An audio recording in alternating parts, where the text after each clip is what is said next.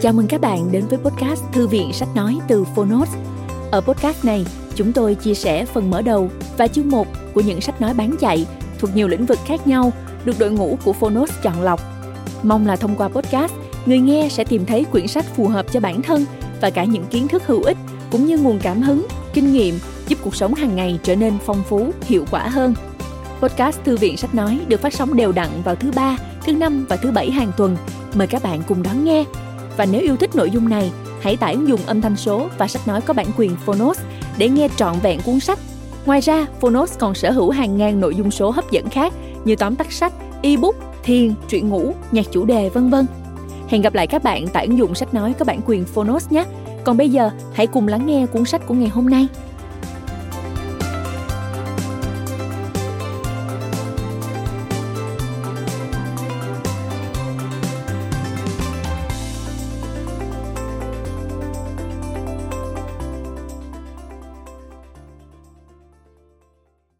Bạn đang nghe từ Phonos.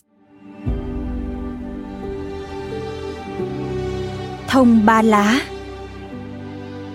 Tác giả, Lê Huỳnh Đức Độc quyền tại Phonos Phiên bản sách nói được chuyển thể từ sách in, theo hợp tác bản quyền giữa Phonos với tác giả Lê Huỳnh Đức.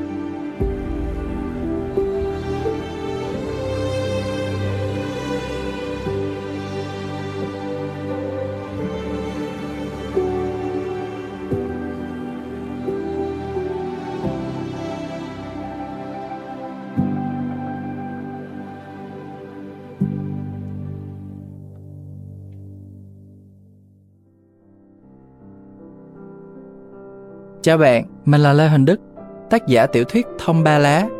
Bạn đang nghe giọng nói của mình từ Phonos. Thật vui khi được gặp lại bạn sau khi cuốn sách trở thành tác giả của mình có mặt trên Phonos. Hy vọng rằng bạn sẽ tiếp tục dành tình cảm cho Thông Ba Lá, cuốn tiểu thuyết đầu tay của mình. Cuốn sách xoay quanh câu chuyện tình yêu của những người trẻ đang xen những vụ án bí ẩn xảy ra ngay tại thành phố Đà Lạt thơ mộng của chúng ta. Ngoài chất liệu quen thuộc về công việc, tình yêu mình cũng khai thác một đề tài tương đối mới trong y học và mang một chút xíu yếu tố tâm linh, đó là hình ảnh con người trong trạng thái cận tử. Hy vọng rằng bạn sẽ có những trải nghiệm mới mẻ khi nghe Thông Ba Lá. Cảm ơn Phonus vì đã cùng mình đưa phiên bản sách nói này đến với bạn. Chúc bạn nghe sách vui vẻ nhé!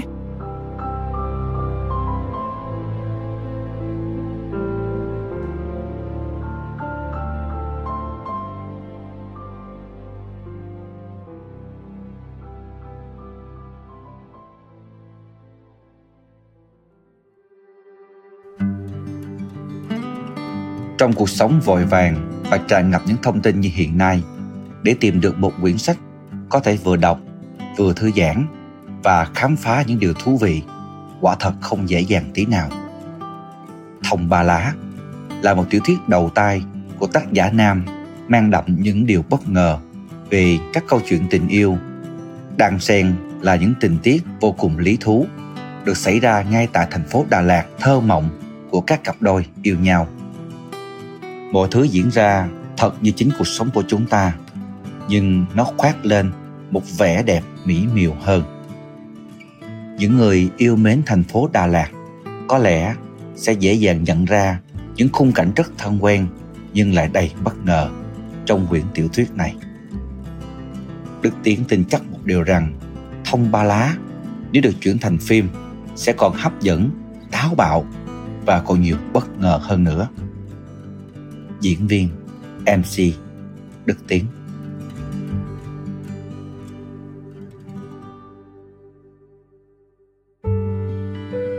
Xin chào tất cả các bạn, tôi là tác giả Gary Nguyễn. Sau khi đọc xong tiểu thuyết Thông Ba Lá của tác giả Lê Huỳnh Đức, tôi muốn chia sẻ với bạn như thế này. Lỗi lầm của con tim là một trong những lỗi lầm lớn nhất mà con người phạm phải. Dẫu vậy, có những người vẫn chọn thà sống trong lỗi lầm chứ chẳng hề muốn thoát ra. Nếu như cuộc sống hiện tại của bạn quá ngột ngạt, hãy đến với vùng trời của tình yêu của những ký ức từ hạnh phúc, đau thương cho đến những tội ác mà tình yêu gây ra trong tiểu thuyết thông ba lá của tác giả lê huỳnh đức.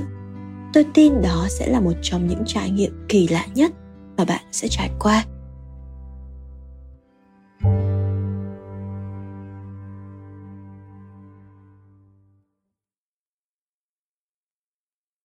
Dành tặng ông ngoại, bố, mẹ, bác sĩ Hoàng Phương và bác sĩ Hoàng Lộc. Chương 1 Alambana. Không phải tại em.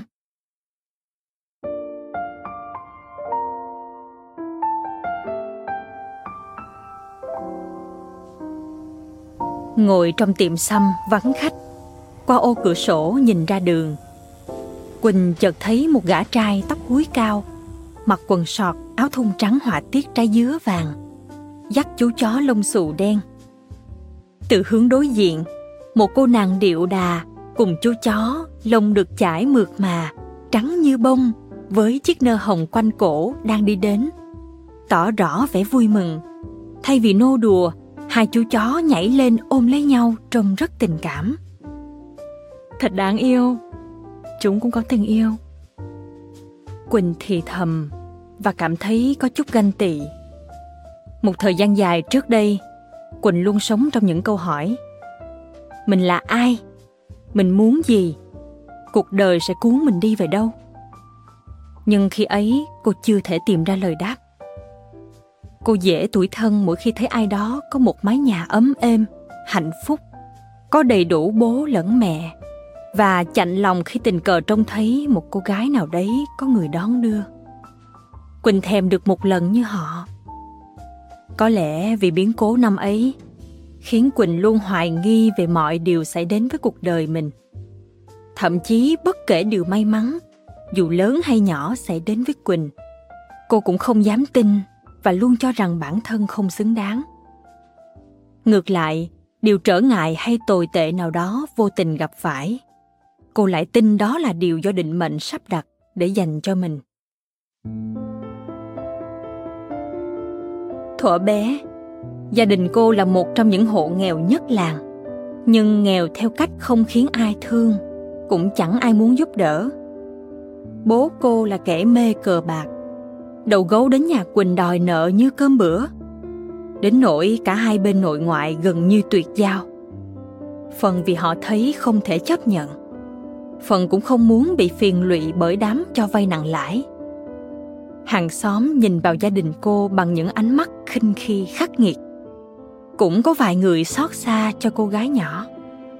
Còn lại, phần đông, họ nghĩ đây chắc hẳn là duyên nghiệp từ kiếp trước mà kiếp này Quỳnh phải trả.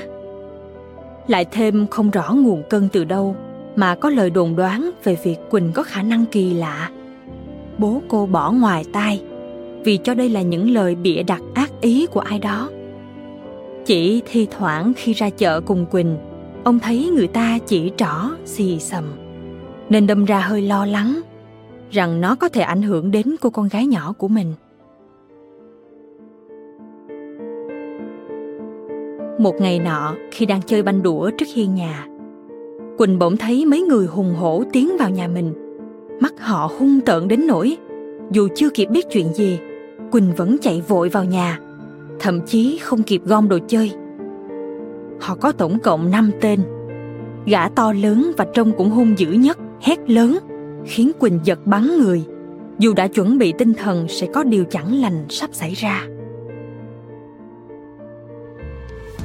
Khi nào về trả tiền đây Thằng khốn Tuần tới tôi sẽ trả thưa ông Mày có đến 8 cái tuần tới rồi Tao muốn ngay ngày mai Hay là mày muốn chết? Hắn nghiến răng Rồi dí tờ giấy ghi nợ nhăn nhúm vào mặt bố cô. Người đàn ông gầy gò mắt thâm quần lắp bắp trả lời. Tôi hứa Nhưng Ông định nói thêm. Nếu không trả hay dở chứng Tao sẽ giết cả nhà mày. Nghe chưa? Gã đàn ông hung hãn đang dùng cả hai cánh tay đầy cơ bắp siết lấy cổ bố Quỳnh Dồn ông vào góc tường Dạ. Ông đáp lại một cách khó nhọc Sau khi bị hắn xô té xuống sàn nhà. Hắn ta gầm lên. Nhớ đấy. Mai tao quay lại. Liều hồn phải có đủ cho tao. Không thì đừng trách sao tao tàn ác với mày.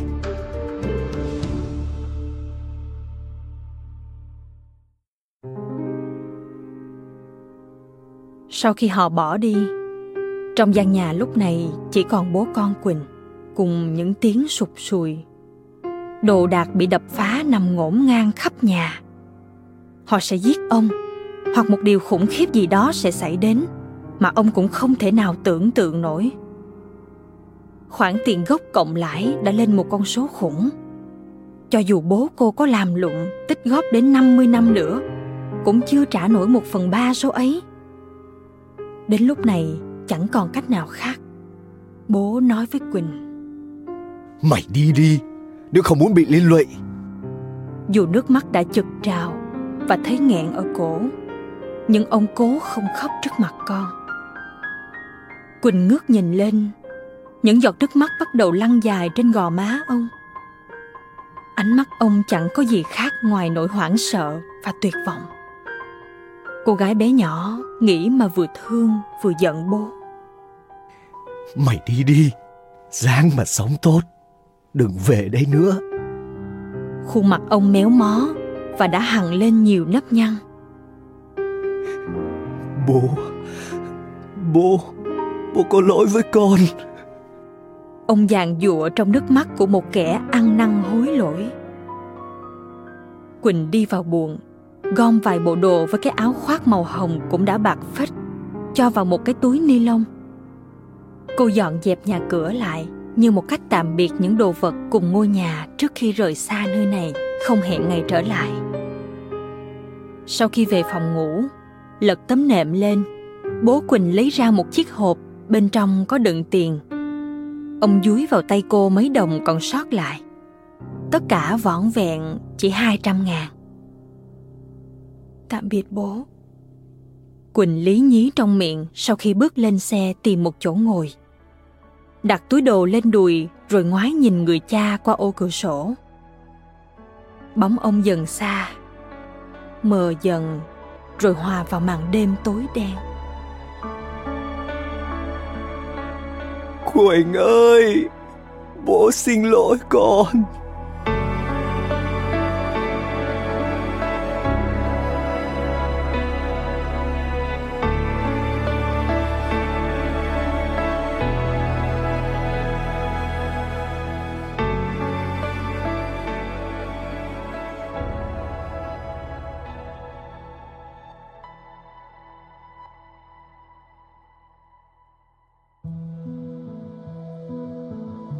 Theo chuyến xe đêm, quỳnh vào sài gòn. Cảnh vật làng quê lùi dần phía sau. Cứ nhòe đi trong đôi mắt đỏ hoe và sưng húp của cô bé thơ dại. Sau hai ngày vật vã với những chiếc xe dù sang khách đến mấy bận, cuối cùng quỳnh cũng đến nơi. Bụng rủng hết tay chân vì bụng đói meo. Cô đặt chân xuống bến xe miền đông lúc khoảng 4 giờ sáng. Khi ấy trời vẫn còn tối bước xuống xe, đang lúc lóng nga lóng ngóng, quỳnh trở thành tâm điểm của cả đám xe ôm vây quanh. Họ vừa nhìn là biết ngay con nhỏ từ quê mới lên. Sau khi chìa ra mẫu giấy ghi địa chỉ người bà con, cô cũng được đưa đến tận nơi với mức giá cao gấp đôi. Do nghệ thuật chặt chém của ông xe ôm có khuôn mặt tưởng chừng thân thiện nhất đám đã tiếp cận cô ban nãy đó là sự cố đầu tiên của một đoạn đời quỳnh không bao giờ quên được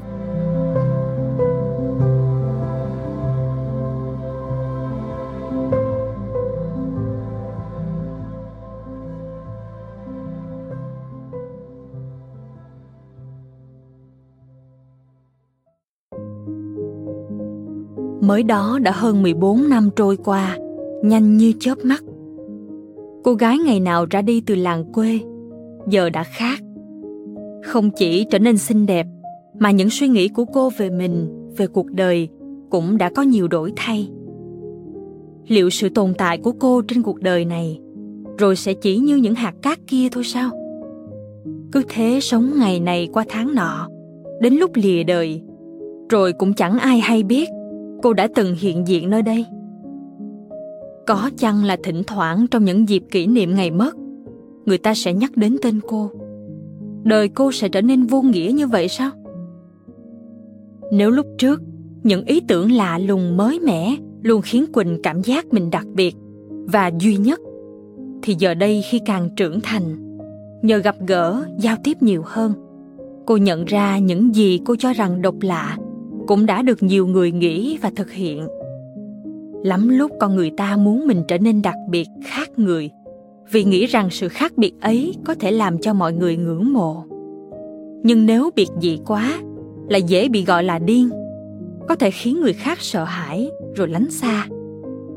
Ngay cả bản thân cũng không biết nên khác đến mức nào, để tránh trở thành đề tài bàn tán, soi mói cho người xung quanh, mà vẫn được là chính mình. Chẳng hạn, lần đầu tiên, khi xăm hình lên cơ thể, quỳnh đã phải vượt qua nỗi ám ảnh của sự dòm ngó từ những ánh mắt nghi ngại mà mình tưởng tượng ra. Cái cảm giác mọi người đang nhìn cô chằm chặp vào các hình xăm, rồi từ sự khác biệt mới mẻ ấy mà đánh giá cô thế này thế kia. Dĩ nhiên, cô khó có thể thoải mái với điều đó. Cứ như có con gì với những cái chân lông lá của chúng đang rần rần bò trên lưng, rồi lên cổ. Thật khó tả. Giờ đây khi trưởng thành hơn cô đã có những cảm nhận khác. Cô đã có thể thầm cười khẩy khi thấy mọi người an phận với sự đơn điệu nhàm chán trong cuộc sống của chính họ. Về gia đạo, quỳnh hay tự mỉa mai. Gia đình cô quá hạnh phúc mà. Lắm lúc cô có ý nghĩ, không biết kiếp trước mình đã tu tâm tích đức thế nào, nên kiếp này mới nhận quả báo như vậy. Mẹ thì bỏ đi theo nhân tình khi quỳnh mới 4 tuổi từ dạo đó cho đến nay biệt tâm, cô vẫn chưa nghe được chút thông tin nào về việc bà ở đâu, sống chết ra sao. Bố cô nợ nần vì cờ bạc, bị xã hội đen truy sát, tan nát cả gia đình. Đến nỗi cô bất đắc dĩ phải phiêu bạc vào tận xứ sài gòn xa xôi này, nhằm tránh khỏi những rắc rối ấy. Đó là nguyên nhân ẩn sâu. Lý giải vì sao người ta ít khi thấy cô cười mà cảm xúc thì bất thường khó đoán. Vừa phút trước đang vui cực độ, chớp mắt, bỗng trở nên ủ dột. Trong khi sự việc thật ra cũng không đến nỗi nghiêm trọng. Vẻ đẹp của quỳnh nhìn vào, ai cũng đều phải thừa nhận, khó có thể rời mắt. Không phải đẹp đến như hoa hậu, nhưng chỉ cần cô cười nhẹ với ai đó, mà tinh thần của họ đang khi héo úa, thì cũng như làn gió mát thổi qua một căn phòng ngột ngạt u ám, sẽ trở nên trong lành và tươi sáng tức khắc. Xung quanh cô luôn có nhiều chàng trai theo đuổi. Thế nên không lạ gì khi cô luôn hãnh diện về vẻ ngoài của mình. Miệng xinh đẹp nên nhiều ăn trồng cây si cũng là điều đương nhiên. Quỳnh tự nhận như thế. Mỗi tối khi lên giường ngủ, chỉ cần nghĩ đến điều đó thôi cũng khiến cô cười thật tươi rồi mang theo nụ cười mãn nguyện ấy chìm vào giấc ngủ say. Nét tích cực vui vẻ này chỉ mới hiện diện trên khuôn mặt của quỳnh, có lẽ từ sau khi tiệm xăm của cô được khai trương mà thôi. Đang miên man nghĩ vẩn vơ, quỳnh bị kéo về thực tại bởi câu nói của trang. Ngẫm lại cũng không nhớ là vì sao ba đứa tụi mình lại chơi với nhau. Trang phán trong khi đang nhai rung rốt mấy viên đá từ ly nước ép cam cà rốt cô vừa uống cạn hà cùng quê với quỳnh ở vùng lân cận hà nội. Do đợt điều chỉnh địa chính, nên vùng ấy sau đó sát nhập về thủ đô. Cả hai học cùng trường, tuy khác lớp nhưng lại rất thân. Học hết tiểu học, hà mới chuyển vào sài gòn. Hà có vẻ ngoài cá tính, với mái tóc cắt ngắn và thường xuyên mặc quần sọt, áo thun đen rộng rãi. Có lẽ vì bươn chải trong những môi trường cạnh tranh, va chạm cũng không ít nên hà có phần lanh lợi, sành đời hơn hai đứa còn lại. Vừa là bạn bè, vừa là đồng hương, lớn lên trong hoàn cảnh khó khăn, nương tựa lẫn nhau mà sống.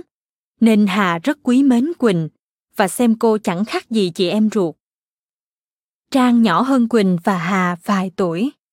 Đặc điểm nhận diện là cặp kính cận 5 đến 6 độ kèm theo cả độ loạn, trông rất mơ màng khi bỏ kính ra dù có hộ khẩu thành phố nhưng cô chỉ biết có mỗi ăn học và ở trong nhà là chính.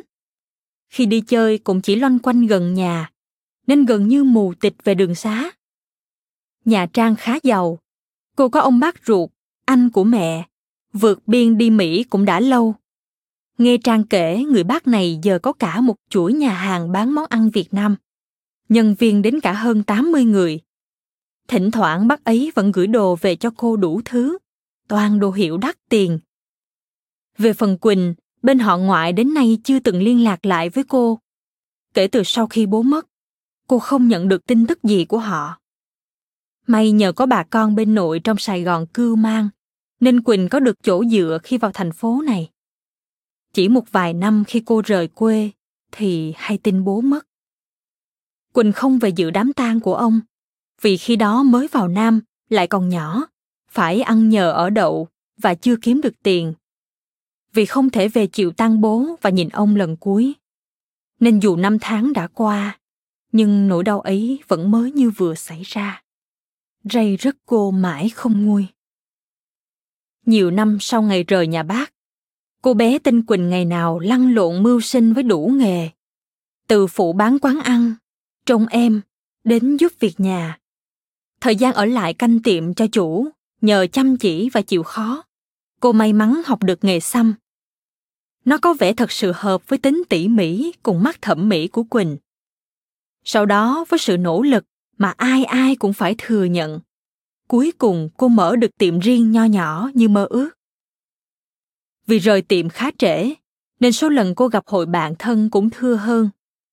Trước đó bộ ba Quỳnh, Hà, Trang tuần nào cũng gặp nhau ít nhất 2 đến 3 lần. Ngày cuối tuần trôi qua nhanh đến nỗi Quỳnh không kịp cảm nhận về nó. Cô chưa kịp nghỉ ngơi hay chăm sóc gì cho bản thân thì đã đến sáng thứ hai.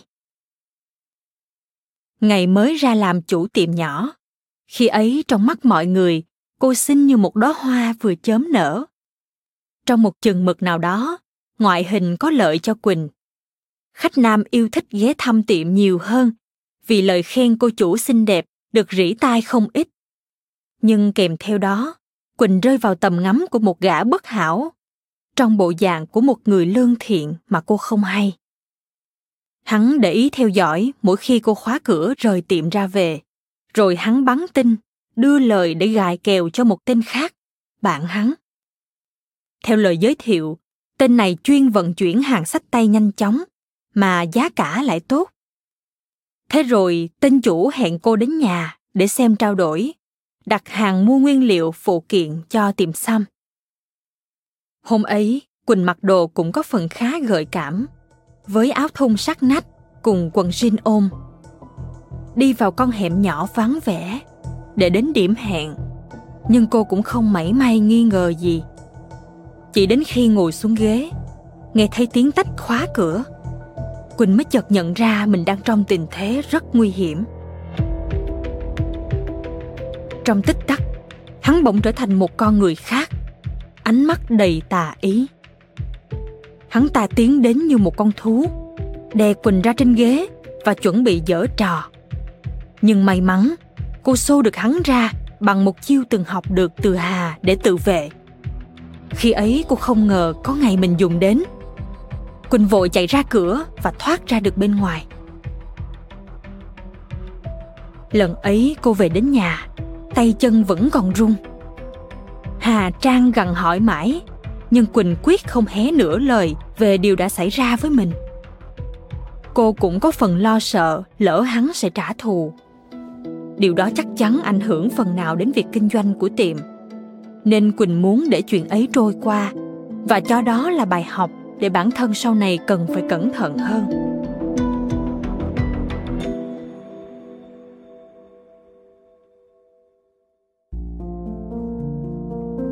mùa này sài gòn đã bắt đầu những cơn mưa đầu mùa sau nhiều tháng liền nắng gắt mưa tưới mát những con đường những hàng cây giúp ai đó đang cảm thấy bức bối khó chịu trong người cũng được giải tỏa đi đôi phần kế bên tiệm cà phê starbucks quen thuộc là một quán mới mở, Đông Dương Coffee.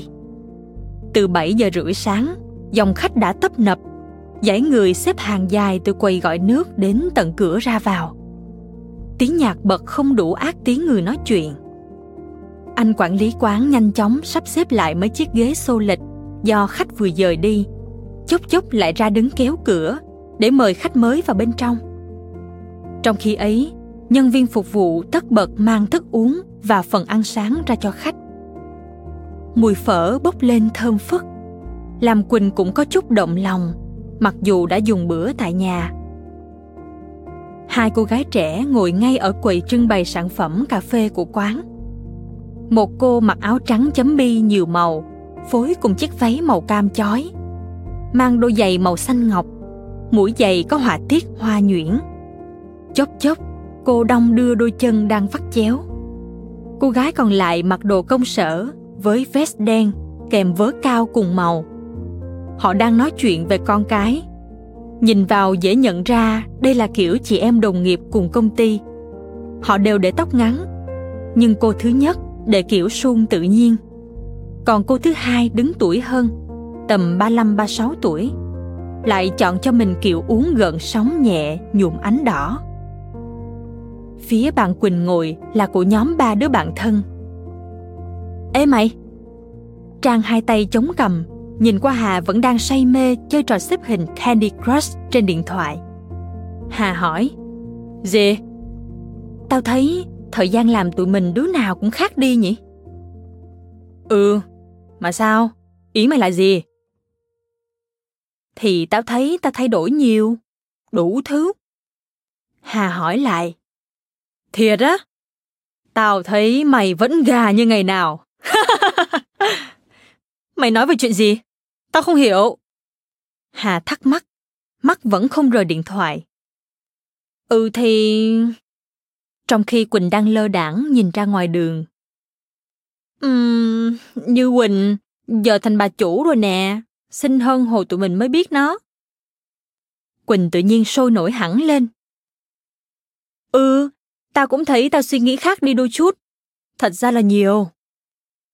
Cô nhoẻn miệng cười. Hà nói thêm vào. Cuộc sống mà, phải khác chứ.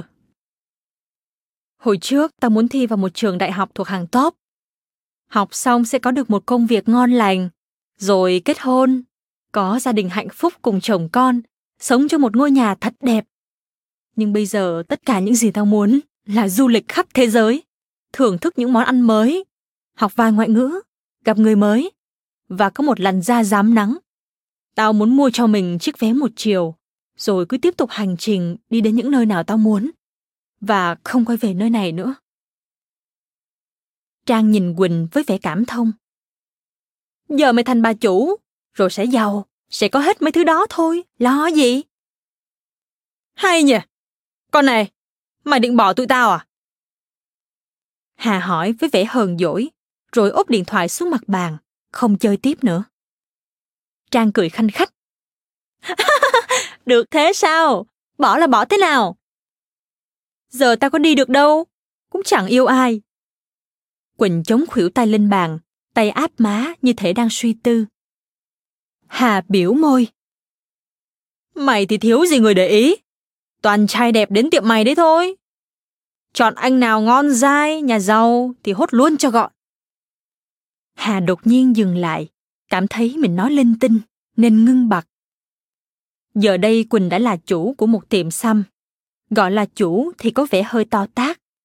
Bởi vì thật ra tiệm có mỗi Quỳnh, với một cậu trai học trường kiến trúc, đam mê vẽ vời và thích hình xăm mà thôi. Thế là tiệm có đến tận hai nhân sự.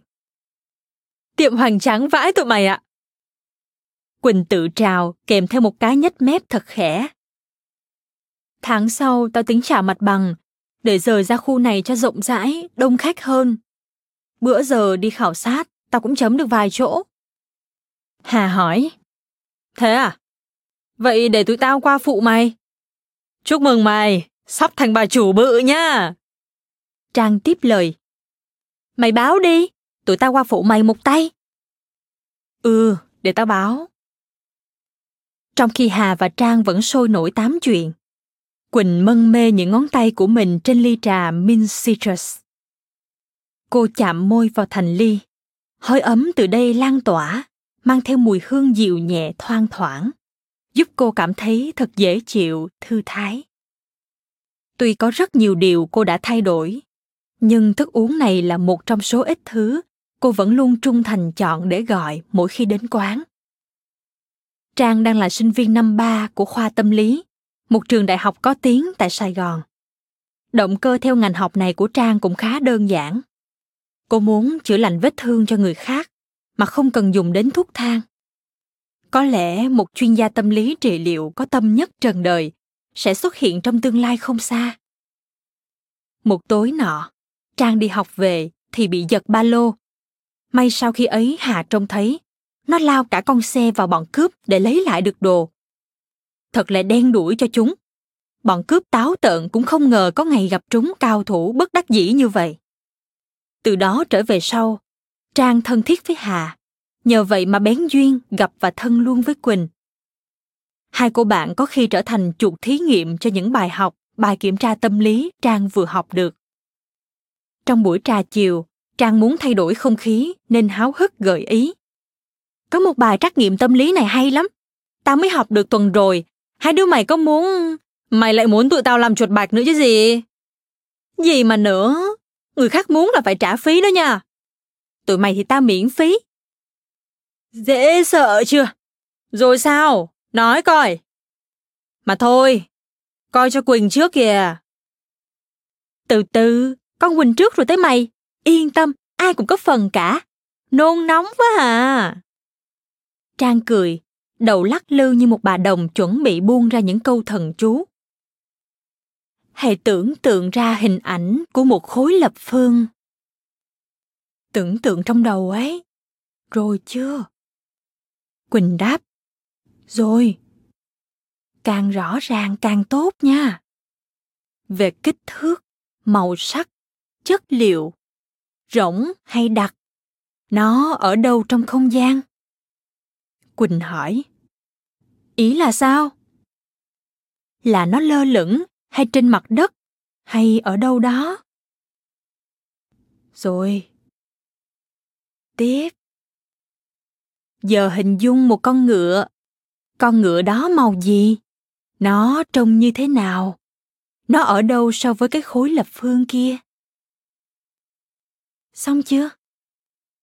Xong rồi. Rồi giờ mày mô tả đi. À mà khoan.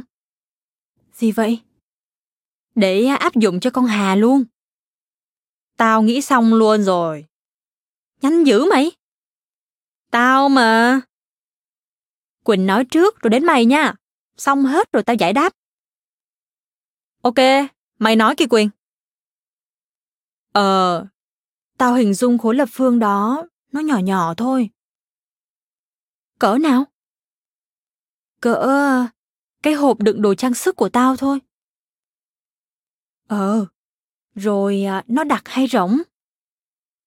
Nó rỗng. Trong suốt. Có nước bên trong. Nhưng lượng nước chỉ tầm một phần ba. Và nó lơ lửng trong không gian. Ừ rồi con ngựa của mày nó ở đâu hả quỳnh? Nó đang ở trên một bãi cỏ màu trắng toàn bộ nha. Quỳnh nhấn mạnh. Đang gặm cỏ và rồi khoảng cách giữa con ngựa với khối lập phương tầm bao xa? Nó đang ăn cỏ sát bờ suối. Khoảng cách tầm từ đây đến chỗ cửa ra vào kìa. Quỳnh mô tả từ chỗ ba người đang ngồi đến cửa kính ra vào của quán cà phê, cách tầm 3 đến 4 mét. Trang hỏi thêm, nó có buộc dây gì không? Ý là sợi dây nối con ngựa với khối lập phương. Không. Lâu lâu con ngựa lại gần cái khối ấy, xong lại ra gặm cỏ tiếp. Rồi, xong chưa? Xong rồi. Giờ đến Hà đó. Trang hất hàm về phía Hà. Khối lập phương của tao đặc ruột nha. To cỡ bằng cái tủ đằng kia kìa. Hà chỉ tay về phía tủ bánh trong tiệm cà phê rồi tiếp tục. Nó nằm trên mặt đất, có bộ lông mượt với đuôi dài nhá, như một con ngựa bà vậy đó. Gì? Ngựa bà hả? Trang hỏi lại với chút bối rối. Hà xác nhận. Ừ, ngựa bà. Trang không hiểu câu trả lời của Hà có nghĩa là gì. Nó chưa từng nghe cô giáo đề cập về loại ngựa này, kể cả trong giáo trình nó đọc bữa giờ cũng vậy. Nhưng nó cũng đồng ý để câu chuyện được tiếp tục. Trang hỏi. Ồ, rồi con ngựa nó ở đâu so với khối lập phương hả mày? Con ngựa nó ở sát và có một sợi dây cột vào khối lập phương. Ok, được rồi. Đến lúc giải kết quả nha. Trang có vẻ khá phấn khích, trong khi Quỳnh và Hà chăm chú lắng nghe. Hà sốt ruột nói, nhăn đi. Trang tỏ vẻ thông thả. Cô sắn nhanh một miếng bánh tiramisu vừa ăn, vừa nhấm nháp một ngụm cà phê thạch freeze trước khi trở lại với vai trò chủ sĩ của bài kiểm tra trắc nghiệm tâm lý này. Hà nói, Mày giải của tao trước đi. Ờ, cho con Hà trước đi. Quỳnh gật đầu tán đồng. Ừ, cũng được, ai trước cũng được. Mày coi cho nó trước đi, nó háo hức quá rồi kìa. Quỳnh quay qua Hà biểu môi. Hà hối thúc. Nhanh đi, tao sao? Trang đáp. Thôi, tao giải đáp chung, tụi mày tự biết trường hợp của mình nha. Ừ, vậy đi cho nhanh. Hà gật gù. Là thế này, hình lập phương là tượng trưng cho chính mình, còn con ngựa là người kia. Khối lập phương trong suốt hay rỗng thì đó là thể hiện tâm hồn có dễ nhìn xuyên qua không? Có đơn giản dễ hiểu hay không? Còn con ngựa thì là hoàng tử trong lòng của tụi mày. Màu trắng là mày kỳ vọng người ấy sang trọng, thanh lịch và tinh tế. Đen hay nâu thì là mày muốn người ấy gần gũi, mộc mạc và chân thành. Khoảng cách xa hay gần là tình trạng hiện giờ trong mối quan hệ với người đó. Tụi mày và người ấy có dành khoảng không gian thoải mái cho nhau hay không? Nếu có dây cột, có nghĩa là mày muốn ràng buộc, muốn người ấy cam kết gắn bó nhiều. Còn không thì là mày cho cả hai sự thoải mái, không áp đặt, nhưng cũng có thể đó là một tình yêu đơn phương nha. Xong, ai tự biết người đó nha. Trang biểu môi nói tiếp. Tụi mày thấy đúng với mình không? Hà trả lời ngay. Tao thấy đúng quá. Cũng hơi đúng. Quỳnh đang trầm tư nên chỉ ậm ừ cho qua chuyện. Trang hứ một tiếng vẻ giận dỗi rồi nói. Đúng chứ sao? Hơi đúng quý gì? Cô tao nói nghiên cứu này tỷ lệ đúng cao lắm đó. Nếu không đúng thì mày chắc là ở thể loại thiểu số đặc biệt rồi. rồi con Hà nữa. Ngựa bà là ngựa gì? Chả có sách vở nào đề cập tới cả. Trang tỏ vẻ không hài lòng vì không thể lý giải cho rõ ràng được câu đáp kỳ cục này. Ừ, ngựa bà đấy. Hà nhấn mạnh và cười khanh khách. Quỳnh nói, chỉ là bài trắc nghiệm tâm lý thôi mà, đâu phải lúc nào cũng đúng đâu mày. Những buổi trà chiều như thế cứ trôi qua theo ngày tháng. Ba người bạn dù bận rộn vẫn gặp nhau như một phần lịch trình sinh hoạt cuối tuần của mình. Hà hỏi, Ê Quỳnh, mày sao vậy? Nãy giờ tao thấy mày cứ ngơ ngơ ngẩn ngẩn ấy. Tao ổn, tụi mày đừng lo. Quỳnh cảm thấy sự chân thành của Hà có gì đó lạ lùng lắm khi vồn vã. Có lẽ vì thân quá nên vậy. Về sự nghiệp, dù không phải là ông này hay bà nọ, nhưng dẫu sao cô cũng đang có công việc kinh doanh riêng. Một tiệm xăm khá đông khách ở thành phố này. Tuy cuộc sống không phải quá tuyệt vời, nhưng cũng đủ cho cô cảm thấy thoải mái. Trưởng thành lấy đi nhiều thứ, nhưng cũng mang đến nhiều điều mới mẻ và hình thành trong cô những quan niệm, cách nhìn riêng về mọi việc xảy ra xung quanh. Ví như cách cô cảm nhận về cuộc sống. Quỳnh cho rằng mỗi khoảnh khắc mà bản thân được sống, được tồn tại, chỉ là một điểm nhỏ xíu trong cả chuỗi hành trình của cuộc đời. Mỗi khoảnh khắc ấy khi đã trôi qua sẽ chẳng bao giờ trở lại. Ngày mai thì mãi ở phía trước và thời gian là hữu hạn nên phải sống sao cho trọn vẹn. Quỳnh ngẫm nghĩ về điều này nhiều hơn trong thời gian gần đây. Mỗi khi rảnh rỗi là dòng suy tư của cô lại trôi về hướng đó ở đây không có sự áp đặt quỳnh hay bất cứ ai phải sống, làm việc khác với mọi người. Mà chỉ để nói lên rằng, mong muốn có được sự khác biệt luôn tồn tại trong mỗi người.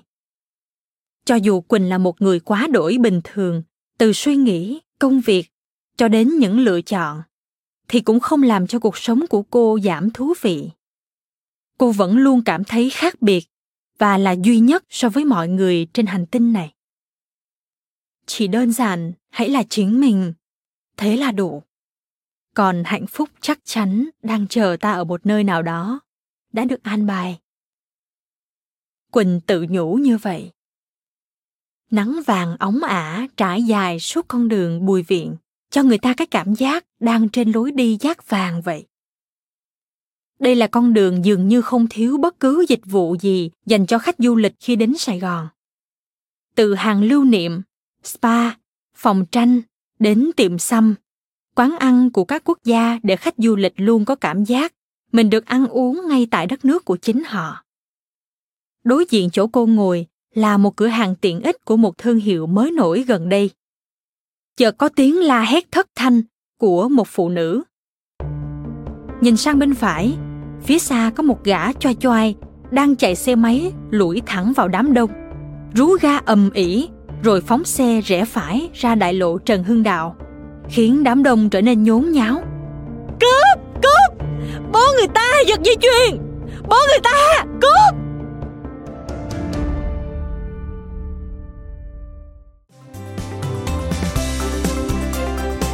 Cảm ơn các bạn đã lắng nghe podcast Thư viện Sách Nói. Podcast này được sản xuất bởi Phonos, ứng dụng sách nói có bản quyền và âm thanh số dành cho người Việt. Hẹn gặp lại ở những tập tiếp theo.